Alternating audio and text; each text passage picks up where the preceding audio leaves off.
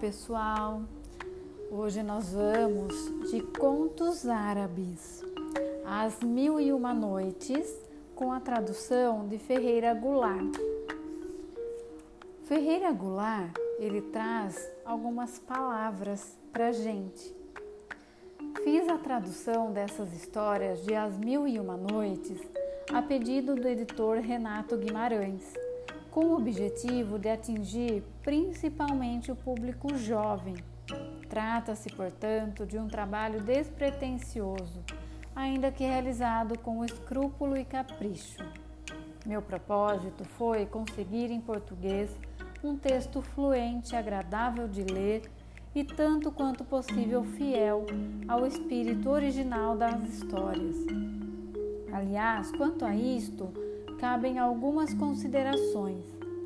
Como se sabe, As Mil e Uma Noites é a reunião das fascinantes histórias inventadas e mantidas na tradição oral pelos povos da Pérsia e da Índia.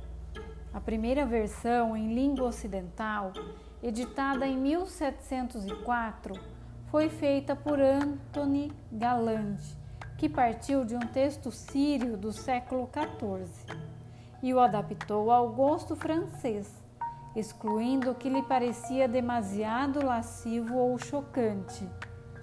Em 1872 surgiu uma nova versão, esta do inglês Richard Frank Burton, que, ao contrário de Galland, sub sublinhou o erotismo e a violência do texto original.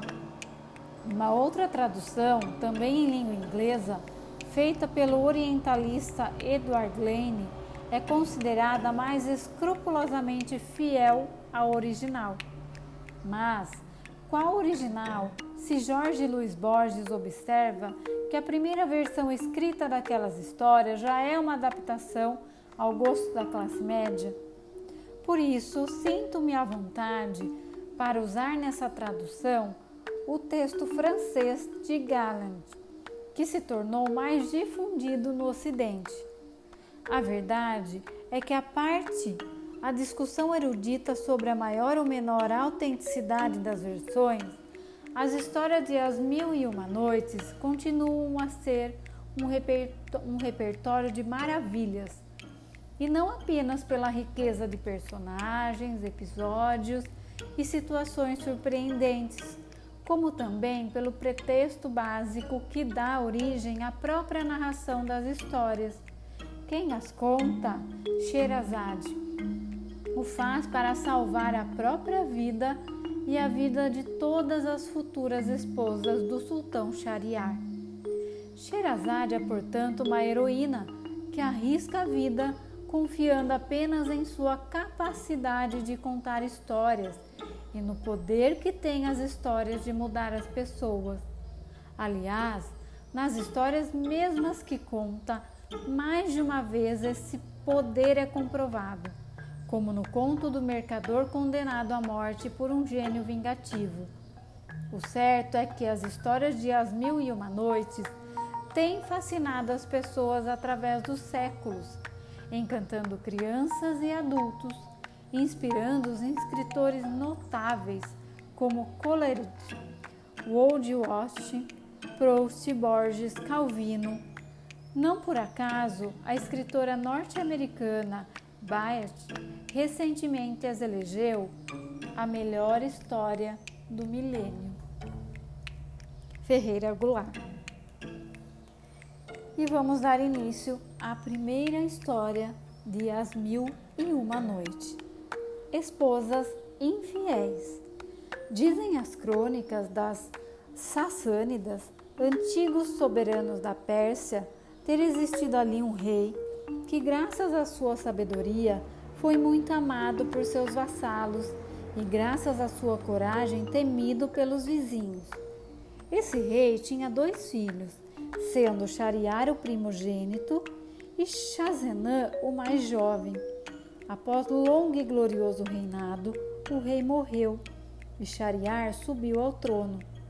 Shazenã, posto numa situação de inferioridade, nem por isso invejou a sorte do irmão, dispondo-se a tudo fazer para agradá-lo. Feliz com a atitude do irmão, Shariás quis lhe dar provas de sua satisfação, cedendo-lhe o reino da grande Tartária, cujo trono Chazenã ocupou, fixando residência em Samarcanda, que era capital daquele reino. Dez anos se tinham transcorrido desde que os dois irmãos príncipes se separaram, quando Shariar sentiu saudades do irmão e enviou um embaixador com um convite para que viesse visitá-lo. Chazenã aceitou o convite e começou a tomar as providências para a viagem. Nomeou um conselho que governaria na sua ausência e pouco antes da partida foi despedir-se da esposa, já tarde da noite. Chegando ali sem avisar, surpreendeu-a nos braços de um de seus criados. Cego de ira, desembainhou a espada e deu morte tanto à esposa quanto ao amante dela. Em seguida, partiu com seu séquito ao encontro do irmão. Shariar o recebeu às portas da capital e, depois de tê-lo coberto de carinhos e presentes, levou-o para um palácio próximo ao seu e a ele ligado por um jardim. Passaram o resto do dia e a noite conversando até o momento em que Chazenã, cansado da viagem, manifestou vontade de recolher-se para dormir. De fato, não conseguia parar de pensar na traição que sofrera e na vingança que fora forçada a praticar. Não passou despercebida a Chariar a sombra de tristeza que toldava o olhar do irmão. No dia seguinte, providenciou exibições de danças e música para alegrá-lo mas este, no entanto, sentiu-se mais deprimido ainda. Finalmente, Shariar programou uma caçada, certo de que com isso distrairia o irmão. Chazenã, porém, alegando indisposição, preferiu não participar da caçada. Mal o dia raiou, Shariar partiu para a caçada com seus vassalos. Foi então que Chazenã chegou na janela de seu quarto deparou com uma cena que o surpreendeu. Por uma porta secreta do palácio surgiram vinte mulheres que rodeavam a sultana, esposa de Shariar.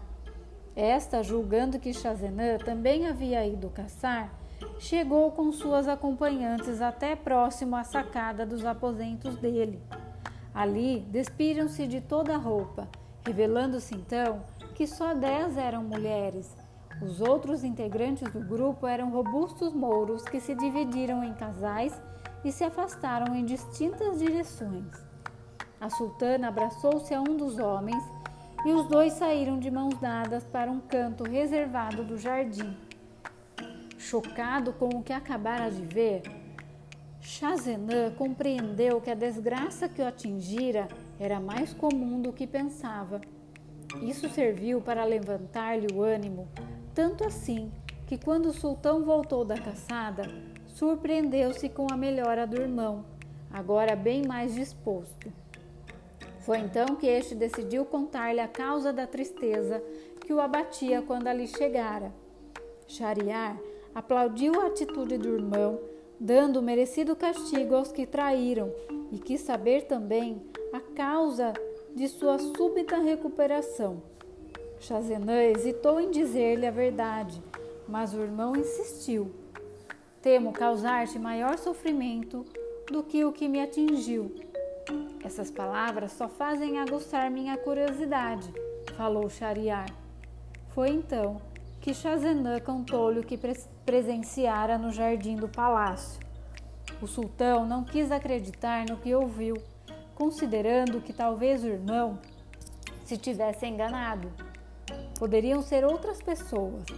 Chazenush sugeriu então que o sultão anunciasse que faria outra caçada e, ao invés de partir, se escondesse em palácio.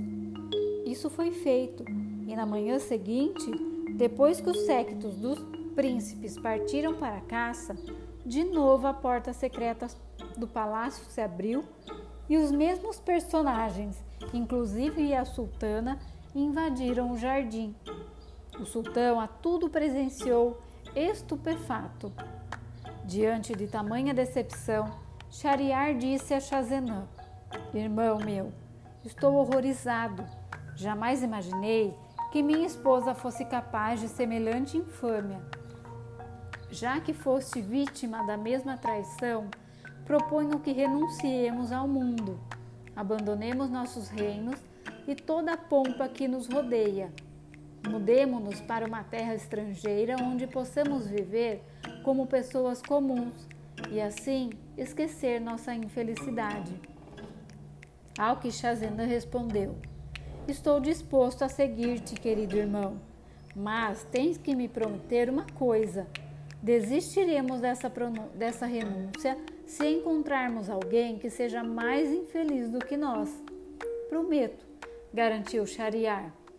Saíram secretamente do castelo e tomaram por um caminho que os conduziu a um espesso bosque, povoado de árvores frondosas à borda do mar. Sentaram-se sob uma das árvores para descansar, quando ouviram um barulho vindo das ondas, seguido de um grito de terror. Em seguida, as águas do mar se abriram e dela surgiu uma coluna de fumo negro que parecia chegar ao céu. Os dois apressaram-se a subir numa árvore para melhor observar o que se passava e verificaram que a coluna se aproximava lentamente da praia. Tratava-se, na verdade, de um daqueles gênios maléficos que odeiam os homens.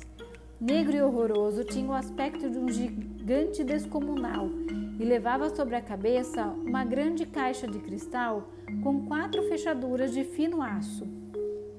Penetrou no bosque com sua caixa e foi depositá-la ao pé da mesma árvore onde estavam trepados os dois príncipes que àquela altura julgavam-se perdidos já que tinham plena consciência do perigo que corriam. No entanto, o gênio se sentou no chão de terra e abriu a caixa, de onde saiu uma linda mulher ricamente vestida.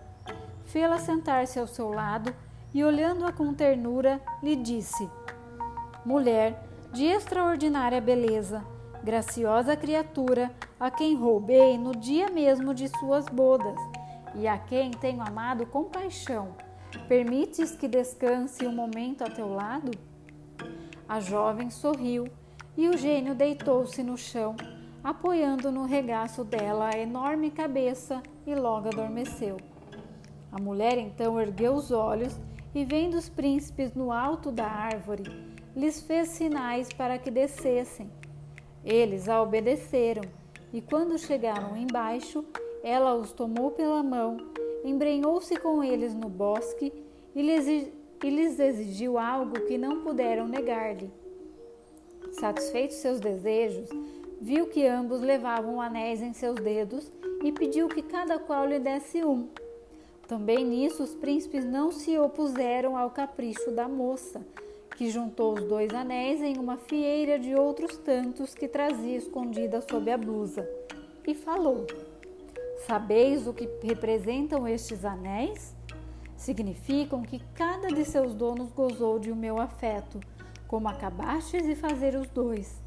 Aqui havia noventa e oito, e agora, com os que me deram, completo os cem.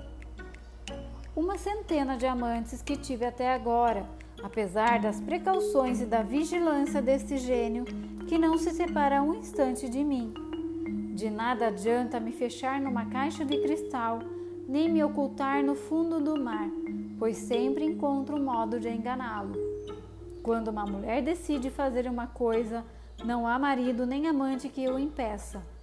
Mais valeria que os homens procurassem não contrariá-la, pois esse seria o único meio de mantê-la discreta e fiel.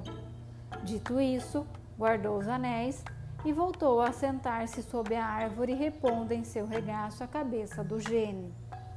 Os dois príncipes afastaram-se dali. Que me dizes do que acabara de ocorrer? Falou Shariar ao irmão. Deves admitir que nada se iguala à malícia das mulheres. É verdade, respondeu Chazenã. E hás de concordar comigo que o gênio é mais digno de compaixão e mais desgraçado do que nós. Certamente. Então, voltemos a, ao nosso reino conforme combinamos. Sim, voltemos, admitiu Shariar. De minha parte, te garanto que encontrei um meio de impedir que minha esposa me seja infiel. Estou certo de que, quando souberes como agirei, seguirás meu, meu exemplo. Logo empreenderam a viagem de volta. Ao chegar ao palácio, Shariar ordenou que a esposa infiel fosse executada e, não satisfeito com isso, deu morte pessoalmente a todas as mulheres que formavam a corte da sultana. Depois dessa vingança cruel e persuadido de que não havia mulher alguma de cuja fidelidade pudesse estar seguro, decidiu que casaria cada noite com uma mulher que seria morta ao alvorecer do dia seguinte. Promulgada esta bárbara lei, o sultão mandou seu grão-vizir trazer-lhe a filha de um general de seu exército, com a quem se casou. Na manhã seguinte, ordenou ao vizir que a estrangulasse com suas próprias mãos e lhe trouxesse outra esposa para aquela mesma noite. Esses atos cruéis espalharam a consternação em todo o reino. E em vez dos elogios e bênçãos que os vassalos costumavam fazer ao sultão, agora o amaldiçoavam e lhe desejavam a morte. O grão-vizir, que contra vontade tornara-se o executor dessas crueldades, possuía duas filhas, sendo que a mais velha se chamava Sherazade e a mais nova Dinarzade. Esta, não menos bela que a irmã, não possuía a coragem, a esperteza e o discernimento de que aquela era dotada. Sherazade havia lido muito e tinha uma memória prodigiosa. Havia estudado medicina, história, belas artes e compunha versos muito melhor do que alguns poetas célebres de seu tempo. Além disso, sua beleza era perfeita e seu coração só abrigava sentimentos nobres e generosos. O vizir amava loucamente essa filha, que um dia lhe disse: Pai, concebi um plano para pôr fim às barbáries que o sultão vem cometendo com as filhas de família. Filha, teu propósito é digno de elogio, mas o mal que queres remediar não tem cura, disse-lhe o pai. Pai, como sois vós que a cada noite tendes que levar ao sultão uma nova esposa, pede a ele que me conceda essa honra. Perdeste juízo, filha? Como tens a insensatez de me fazer semelhante pedido? Sabes a que perigo te exporás? Sim, pai, sei muito bem a que perigo me exponho. Se morrer, minha morte será gloriosa. Mas se conseguir atingir meu objetivo, terei prestado um grande serviço à minha pátria. Não, disse o grão-vizir, é inútil insistires, pois não farei o que me pedes. Por favor, Pai, será a última graça que vos imploro. Vais terminar por me aborrecer com esta tua insistência, respondeu o vizir. Por que deseja, desejas ir ao encontro da morte certa? Escuta, quem não é capaz de prever as consequências de uma iniciativa perigosa não deve meter-se nela. Pode se suceder o que sucedeu com o asno que estava muito bem de vida e não soube te contentar com sua sorte. Que sucedeu com o asno pai? perguntou Sherazade. Escuta e já o saberás.